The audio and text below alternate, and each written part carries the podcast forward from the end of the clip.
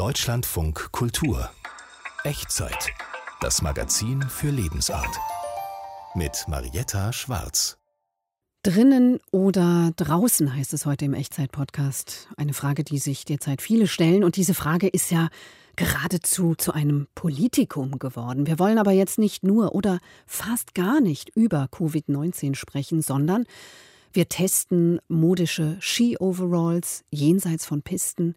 Wir holen das Grün von draußen in sogenannten Hermetosphären ins Innere. Wir sprechen über das Potenzial der Außenseiterrolle und über Novid-Räume. Das sind Orte, an denen ausdrücklich nicht über Corona gesprochen wird. Das Drinnen und das Draußen. Drinnen oder draußen meint entweder innerhalb oder außerhalb eines Raumes.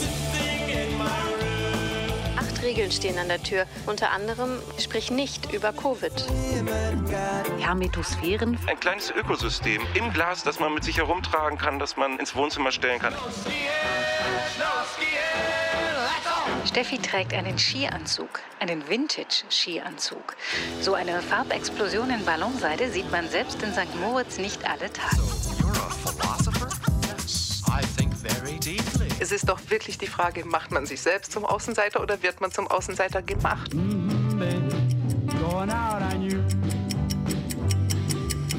Die Echtzeit, ein Thema, 4 Facetten. Wir werden unter anderem fragen, wie man zu einem Außenseiter wird, also zum schwarzen Schaf in der Herde, das dann verstoßen wird, beziehungsweise sich selbst als Verstoßenes auch ganz hübsch einrichten kann.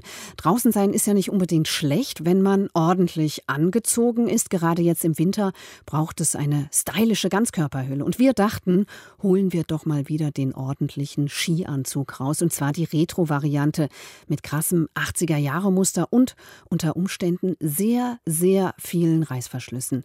Wenn man sich nur noch mit den Freunden draußen treffen darf, ist der genau das richtige Kleidungsstück, meint Susanne Balthasar. Kreuzberg im Lockdown. Alles öde, alles grau. Da kommen Nina und Steffi um die Ecke und das ist ein echter Auftritt. Sollen die beiden doch mal selber sagen, was sie tragen. Nina über Steffi. Sie hat einen Zweiteiler an. Die Hose ist schwarz, so ein bisschen glänzend und hat so relativ große, auch so kupferfarbene Reißverschlüsse. Die Jacke, sie ist bunt, sehr bunt, viel pink und dann so Karos, so ein bisschen in so einem Batik-Optik vielleicht. Steffi trägt einen Skianzug, einen Vintage-Skianzug. So eine Farbexplosion in Ballonseide sieht man selbst in St. Moritz nicht alle Tage. Steffi selbst beschreibt ihn so. Ich würde sagen, also meiner ist jetzt vom Gefühl her so Italo-Pop. Also ich würde sagen Ende 80er, Anfang 90er. Also sowohl die Farbgebung, die Muster, als auch so der generelle Style. Also ganz klar Retro. Ja. Ihr habt jetzt beide Retro-Skianzüge, oder? Genau, ich würde sagen, das ist so eher klassisch 80s bei mir. Ne, mit dieser Taille und dann oben so ein bisschen Puffärmel. Die 80er, da waren Skianzüge noch der Gipfel des Glamour. Erinnert sich noch jemand an diesen Farbrausch von Pink über Türkis bis Rot? Die bunten Zickzacklinien und die Neonfarben? Als es noch Schnee gab und keinen Klimawandel, da machten Skianzüge Mode.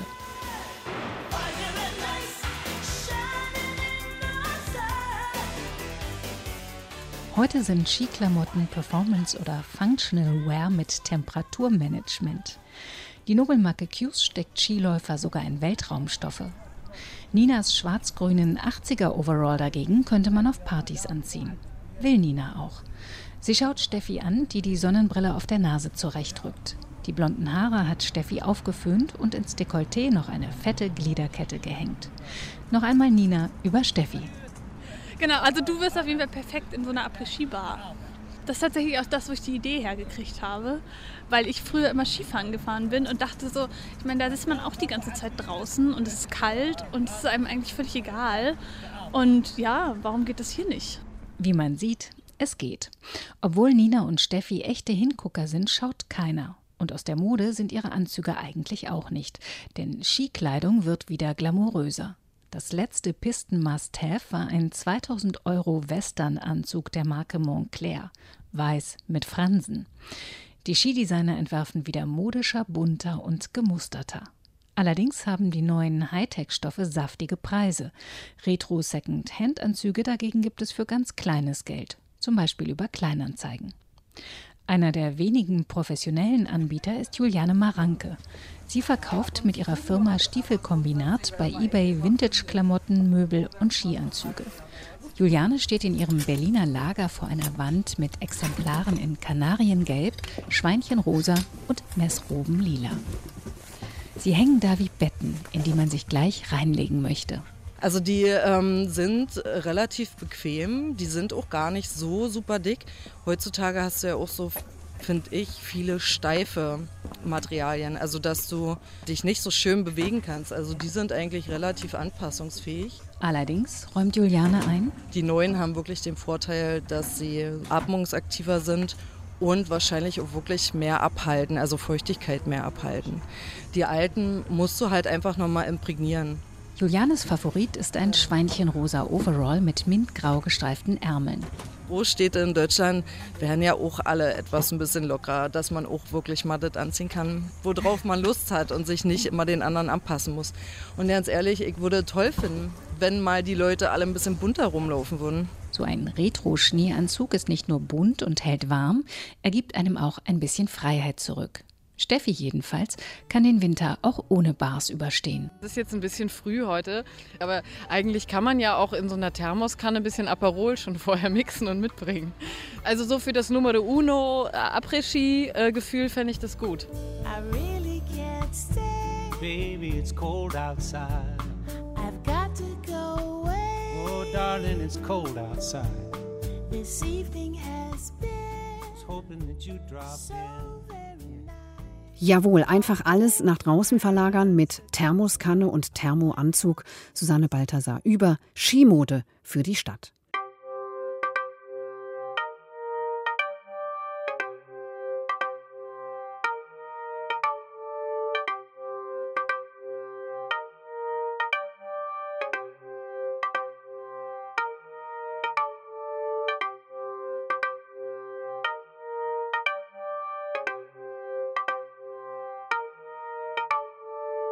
Pflanzen im Glas sieht man zurzeit in Einrichtungsmagazinen oder so Concept Stores.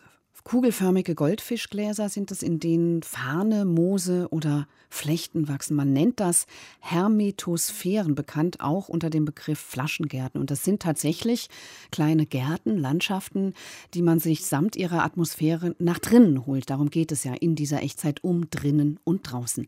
Diese Hermetosphären sind schöne Dekoobjekte und auch viel pflegeleichter als ein richtiger Garten und im Gegensatz zu diesem auch ruckzuck angelegt. Katja Bigalke hat das ausprobiert und ist jetzt stolze Besitzerin eines Minigartens. Katja, wie hast du das gemacht? Ja, ich habe mir Hilfe geholt. Ich war in einem Laden in Berlin, Tiny Gardens heißt der, und die verkaufen nicht nur so kleine, schon fertige Biotope im Glas, sondern die bieten eben auch Workshops an, in denen man dann lernt, so Minigärten anzulegen.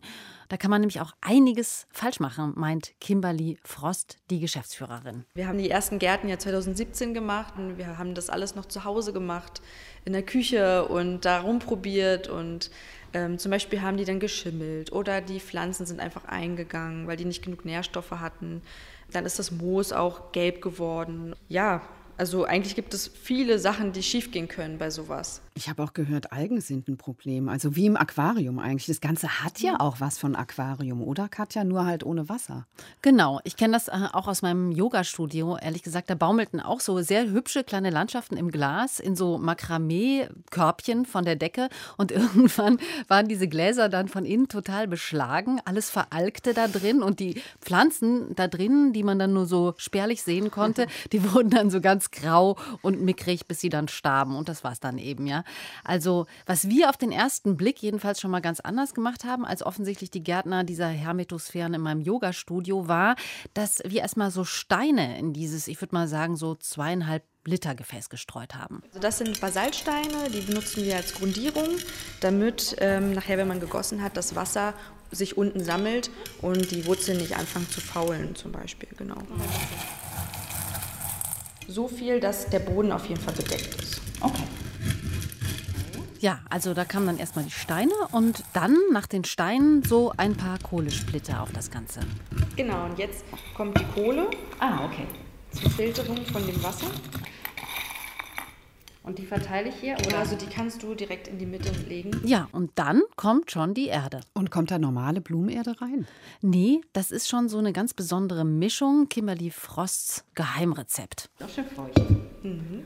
Ist das sehr fluffig. Wie habt ihr die denn selber gemacht? Das verrate ich nicht. Also es sind verschiedene Komponenten mit drin, damit das so richtig schön fluffig bleibt. Ja, ich habe dann diese Erde in so 2 Schichtungen eingestreut mit ein bisschen Sand dazwischen, sodass man so eine Art Maserung außen am Glasrand sehen kann. Das ist aber rein dekorativ und hat nicht wirklich so einen Zweck. Kann man also auch weglassen. Und im Grunde, wenn man die Flasche dann so zu einem 1/3 gefüllt hat, dann kommen auch schon die Pflanzen. Dann kannst du dir eine Phytonia aussuchen, eine rote oder eine rosane und dazu eine Kryptantus oder Erdbromelie. Ja, Katja, Phytonia, Kryptantus, da hantiert jemand mit lateinischen Namen, gehört das zum Spiel auch dazu, ja? Offensichtlich. Das sind auf jeden Fall, habe ich dann recherchiert, 2 Pflanzen, die eigentlich in Südamerika zu Hause sind. Die eine mit so ganz fleischigen, spitz zulaufenden Blättern, so ein bisschen zackiger. Und die andere mit ganz vielen farbigen, so runden Blättchen, die wirklich tatsächlich so eine ganz feine, hübsche Maserung aufweisen. Und so. Genau. Und dann zerbröselst du ein bisschen am Rand die Erde und du merkst schon, dass die auseinanderfällt, weil die hat viele verschiedene Pflänzchen. Okay. Also die besteht nicht nur aus einer Pflanze, sondern aus 4 oder 5 zum Beispiel. Also wenn du die jetzt so, du kannst die auch so auseinander, so, genau. Duftet auch ganz erdig jetzt. Mhm. Ja, also ich habe mich für eine rot-grüne, frische Mischung entschieden. Ja, und dann buddelt man diese winzigen Würzelchen so ganz vorsichtig in die Erde, so ein bisschen versetzt und dann kommt noch ein Stückchen Moos dazu und dann muss man nur noch einmal gießen. Nur so, dass die Erde feucht ist, dann Deckel drauf. In diesem Fall war das einer aus Kork und fertig. Okay, dann bleibt das Ding geschlossen und mehr muss man nicht mehr machen, ja? Also sie hat gesagt, 4-mal im Jahr soll ich vorsichtig nicht zu viel gießen. Und das war's. Ja, das war's. Das ist also eigentlich perfekt für Menschen, die wenig Zeit für Pflanzen haben, aber trotzdem gerne Pflanzen um sich herum stehen haben. Ja? Das war offensichtlich auch damals die Motivation von Kimberly Frost für ihren Laden. Ich mache das ja mit meinem Partner und Freund Rasmus Bürder zusammen. Und wir beide kamen eigentlich auf die Idee, also unsere Freunde und Familienmitglieder, die sind immer nicht so gut mit Pflanzen klargekommen. Das war dann immer so, ja, und ist wieder eingegangen und ich weiß nicht so richtig. Und ich bin ja auch ein totaler Pflanzenfan, habe denen dann immer Tipps gegeben. Und Rasmus und ich sind dann auf diesen Flaschengarten gestoßen, also auf dieses Biotop. Ja, das passt ja auch total so in den Zeitgeist, wo man wieder Zimmerpflanzen aufstellt, die Exotik in die Wohnung holt und diese...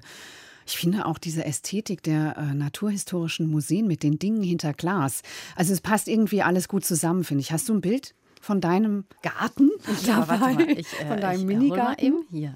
Ah, okay. Ja, so ungefähr habe ich es mir vorgestellt. Ja, hat so ein bisschen was minimalistisch-japanisches, finde ich. Aber Hermetosphären können natürlich auch ganz anders als so aussehen. Das habe ich mir bei dem Biologen Ulf Soltau angeschaut. Der hat diesen Begriff Hermetosphären für hermetisch abgeschlossen ja überhaupt auch erst geprägt und im Übrigen auch eine ganz tolle Seite im Netz dazu gestaltet mit ganz, ganz vielen Tipps, wenn man das mal machen will. Und er hat mir einen seiner 50 Minigärtchen mit in seinen Schrebergarten gebracht und in diesem dann doch recht großen 5-Liter Apothekerglas mit Pfropfen, da sieht es eben überhaupt gar nicht minimalistisch aus, sondern eher wie im Urwald. Alles grün, Farne, Flechten, Moose und die wandern da richtig so hoch. Ich habe zum Beispiel in diesem Glas, was wir hier vor uns sehen, eine Saxifraga stolonifera. Der ein oder andere kennt sie vielleicht als Judenbart.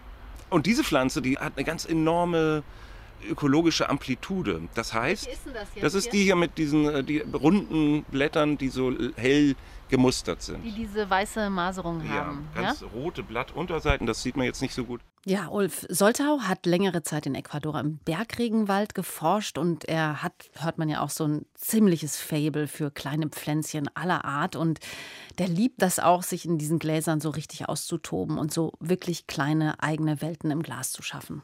Teilweise kriechen da ja auch noch kleine Springschwänze drin rum, was man so mit versehentlich reinfügt in so einem Glas. Es ist wirklich ein kleiner Kosmos, ein Biotop für sich selbst, das sich selbst erhält, das seine Lebensbedingungen auch selbst gestaltet. Es ist ein kleines Ökosystem, im Glas, das man mit sich herumtragen kann, das man ins Wohnzimmer stellen kann. Ich finde es faszinierend, ich finde es großartig. Aber diese Bedingungen, die der da schafft, die sind schon ziemlich hart. Bei ihm gibt es zum Beispiel überhaupt gar keine Erde mehr im Glas, sondern nur noch so ein Tongranulat unten, und auf dem müssen die Pflanzen dann irgendwie klarkommen. Im Sommer wird es da auch mal recht warm drin, aber ansonsten ist da drin natürlich ein biologischer Kreislauf, wie wir ihn auf der Erde auch haben, mit den limitierten Bedingungen, die da drin herrschen. Also ich empfehle auch zum Beispiel, keinen Dünger zuzufügen, beziehungsweise kein Substrat zu verwenden, was vorgedüngt ist. Weil dann haben wir da ein Problem, dass die Pflanzen tatsächlich sehr schnell wachsen, das Ganze auch schnell unansehnlich wird und das Ganze so ein bisschen aus dem Gleichgewicht gerät. Also man kann schon relativ viel falsch machen, scheint mir, auch wenn es so einfach klingt. Wo kommt das eigentlich her, diese Hermetosphären? Gibt es das schon lange? Ja, die gibt es tatsächlich schon total lange. Die wurden erfunden im 19. Jahrhundert. Da hatte dieser Brite Nathaniel Ward nämlich so eine Art transportables Gewächshaus entwickelt. Darüber haben wir auch schon mal hier gesprochen in der Echtzeit, als es um Aquarien ging. Das sind nämlich diese Vorläufer der Flaschengärten, der Wardsche Kasten. Man muss sich vorstellen, im viktorianischen Zeitalter, England gehörte die halbe Welt. Exotische Pflanzen waren ganz modern, ja, die Engländer waren im Farnwahn, da hat man alles, also wirklich viel Geld für exotische Pflanzen ausgegeben, nur die mussten natürlich alle mit Segelschiff irgendwie nach Europa gekarrt werden, und da war das Problem, dass es auf See keine Gärtner gab und vor allen Dingen auch wenig Süßwasser, deswegen sind 90% der Pflanzen quasi eingegangen, aber dann kam eben Nathaniel Ward mit einem hermetischen Glaskasten, um damit Pflanzen um die Welt zu kutschieren. Aha, also damit experimentiert man also schon eine ganze Weile herum mit diesen Hermetosphären. Wie lange können sie denn überleben? Also wenn sich die Pflanzen den Bedingungen gut angepasst haben, wenn man alles richtig macht. Also ich habe von einem Flaschengarten gelesen, der angeblich über 50 Jahre alt geworden ist und angeblich niemals geöffnet wurde, um nochmal nachzuwässern. Ja, ich würde sagen, pflegeleichter als eine Katze und langlebiger, Katja. Dann wünsche ich dir und deinem Garten viel Glück. Wenn der 50 Jahre alt wird, dann bin ich eine Oma. Genau. Katja Bigalke hat uns erzählt über Hermetosphären, über diese kleinen Mikrogärten im Glas. Dankeschön. Gerne.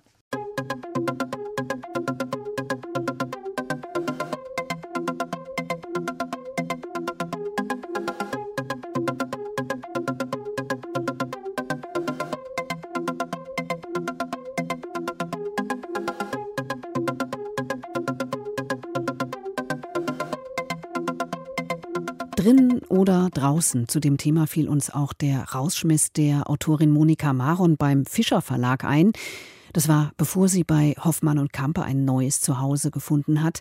Im Spiegel wurde seinerzeit die Metapher des schwarzen Schafs bemüht, das nicht mehr zur Herde gehören darf, auch wenn es das will.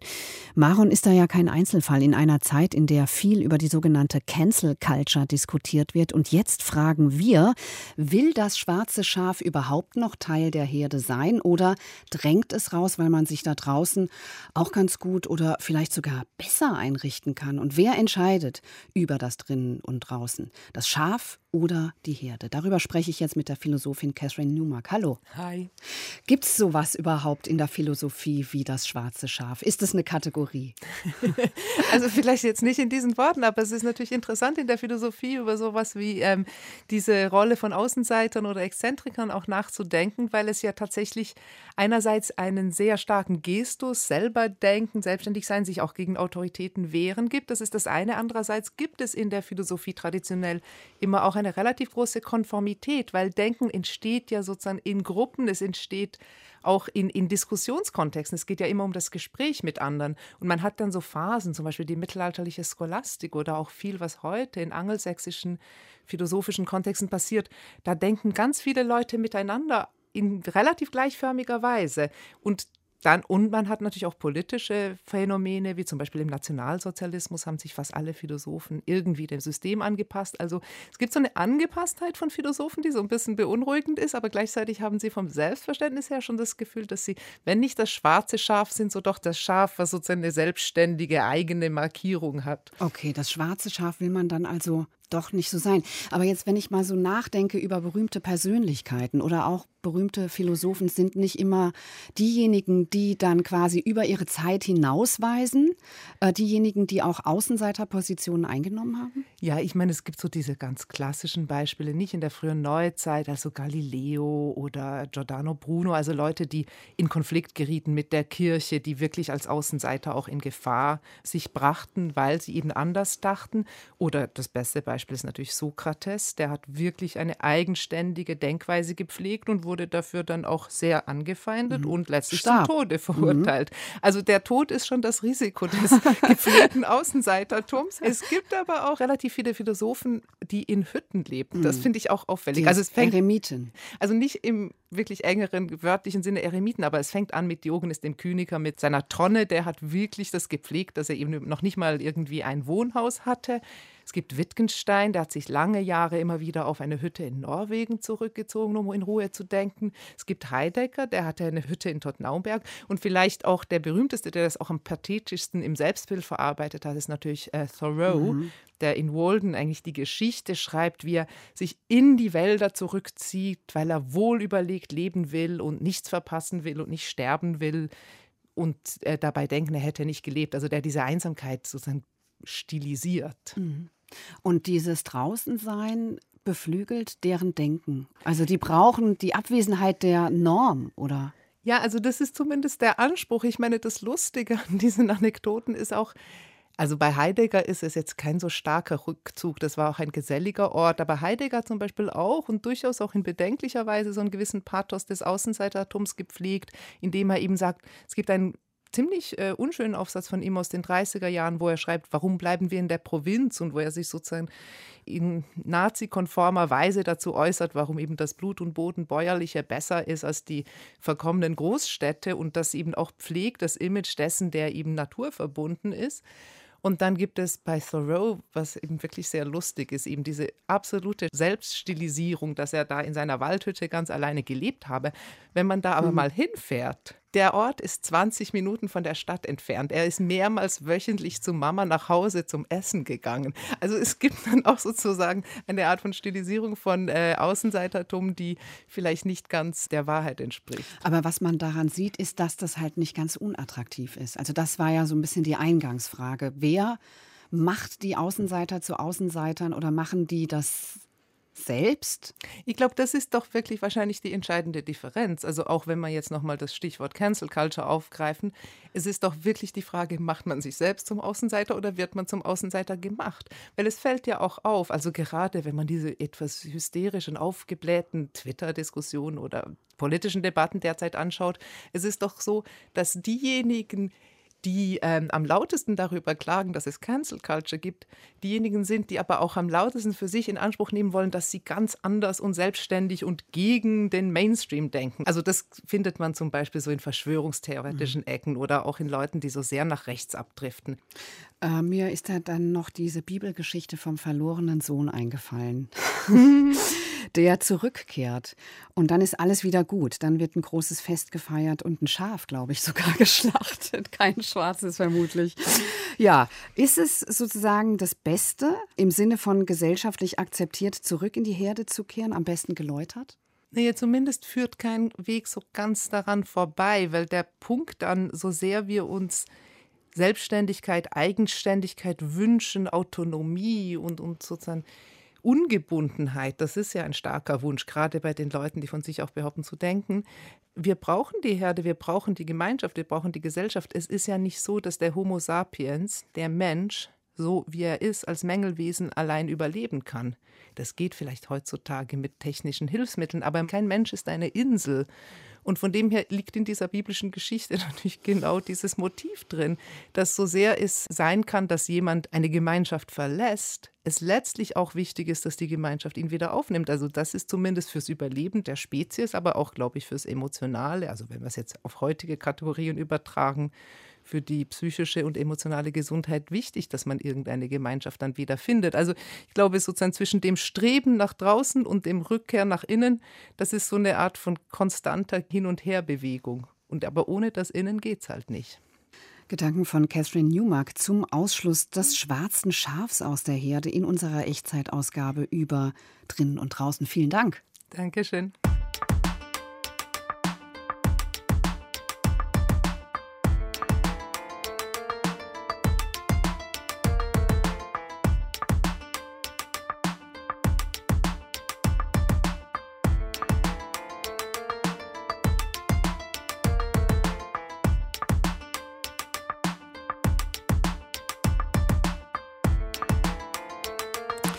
Sich eine Pause von der Corona-Pandemie gönnen, mal eine kurze Zeit lang keine Gedanken an Covid-19 verschwenden, ist gar nicht so leicht.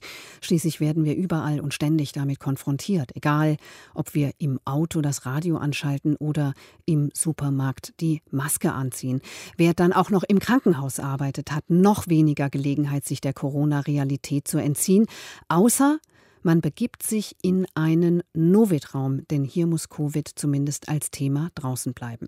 Nathalie Klinger hat sich in Großbritannien umgehört, ob und wie das funktioniert. Hi, I'm Dr. Ruth Watson. I'm a clinical psychologist based at Woodlands Hospital in Salford, which is in Greater Manchester. Ruth Watson arbeitet als klinische Psychologin in der Woodlands Klinik, einer Psychiatrie in der Nähe von Manchester. Seit Ausbruch der ersten Covid-Welle gibt es in ihrem Krankenhaus einen Novid-Raum. 8 Regeln stehen an der Tür. Unter anderem, was im Novid-Raum passiert, bleibt im Novid-Raum. Oder isst so viele Snacks, wie du kannst. Und sprich nicht über Covid. Die Regeln sind eher witzig gemeint. Wir wollten unsere Mitarbeiter daran erinnern, dass sie in diesem Raum eine Chance haben, statt an Covid mal an sich selbst zu denken. Im Frühjahr, als der Raum eingerichtet wurde, war auf Demenzstationen der Psychiatrie gerade das Virus ausgebrochen. Viele Patienten verstanden nicht, dass sie in bestimmten Zonen bleiben mussten. Ein paar überlebten die Viruserkrankung nicht, was die Belegschaft stark strapazierte. Unsere Mitarbeiter mussten plötzlich Sterbebegleitung leisten, was normalerweise nicht ihre Aufgabe ist. Auch Watsons Kollegin Apostolia Fotoglou musste diese Erfahrung machen. Die Psychologin saß bis zuletzt an der Seite eines ihrer Patienten. Das hat mich tief bewegt. Ich wollte danach vor allem raus aus der Station, irgendwo hin, wo ich meine professionelle Fassade nicht aufrechterhalten musste. An einen Ort, an dem ich es mir erlauben konnte, zu weinen. Fotoglou flüchtete sich in den Novid-Raum, den sie selbst mit eingerichtet hatte. Eine Zimmerpflanze, eine Box mit Taschentüchern, eine dimmbare Lampe und bequeme Stühle sollen hier eine gemütliche Atmosphäre vermitteln. Es gibt Süßigkeiten und Kuchen, gespendet von BürgerInnen und Unternehmen aus der Umgebung. Weiche Decken zum Hineinkuscheln liegen aus. Ein Aromadiffuser verscheucht den antiseptischen Duft des Krankenhauses. Die Einrichtung des Novid-Raums ist wohl durchdacht. Die verschiedenen Sinneserfahrungen haben mich an diesem Tag geerdet und in meinen Körper zurückgeholt. Wenn etwas Aufreibendes passiert, versuchen wir das oft im Kopf zu lösen, indem wir grübeln, vernachlässigen dabei aber, wie wir uns eigentlich fühlen. Der Novid-Raum in einem ehemaligen Untersuchungszimmer liegt am anderen Ende der Klinik. Zuerst befürchteten Watson und ihr Team, der weite Weg könne dazu führen, dass nur wenige Mitarbeiter ihn nutzten. Doch die Distanz erwies sich letztlich als Vorteil. Man kann den Notfallalarm dort nicht hören. Der Raum bietet den Mitarbeitern die Möglichkeit, aus der Gefahrenzone in die Ruhezone zu treten. Auch, dass nur 4 Stühle in den Raum passen, sei kein Nachteil. Die Mitarbeiter nutzten den Raum oft allein, ohne sich darin verloren zu fühlen. Aber das war gar keine schlechte Sache. Ich glaube, die Leute hatten das Gefühl, sie konnten sich dahin zurückziehen, ohne total verloren zu sein in so einem riesigen Raum. Watson macht sich nichts vor. Natürlich verschwinden nicht sofort alle Sorgen, sobald man den Raum betritt. Um mental Abstand von Covid nehmen zu können, helfe es aber, seine Energie mal nur auf das zu fokussieren, was man kontrollieren kann. Viele unserer Ängste in Bezug auf Covid übersteigen unseren Einflussbereich. Wir wissen nicht, was passieren wird.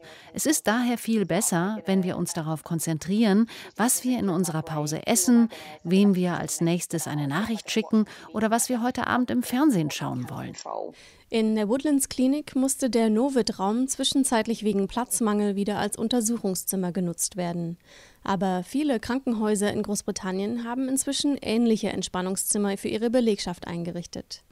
60% aller NHS-Mitarbeiter, die im Krankenhaus direkt mit Covid zu tun haben, weisen seit der Pandemie psychische Probleme wie Depressionen, Angst oder posttraumatische Belastungsstörungen auf.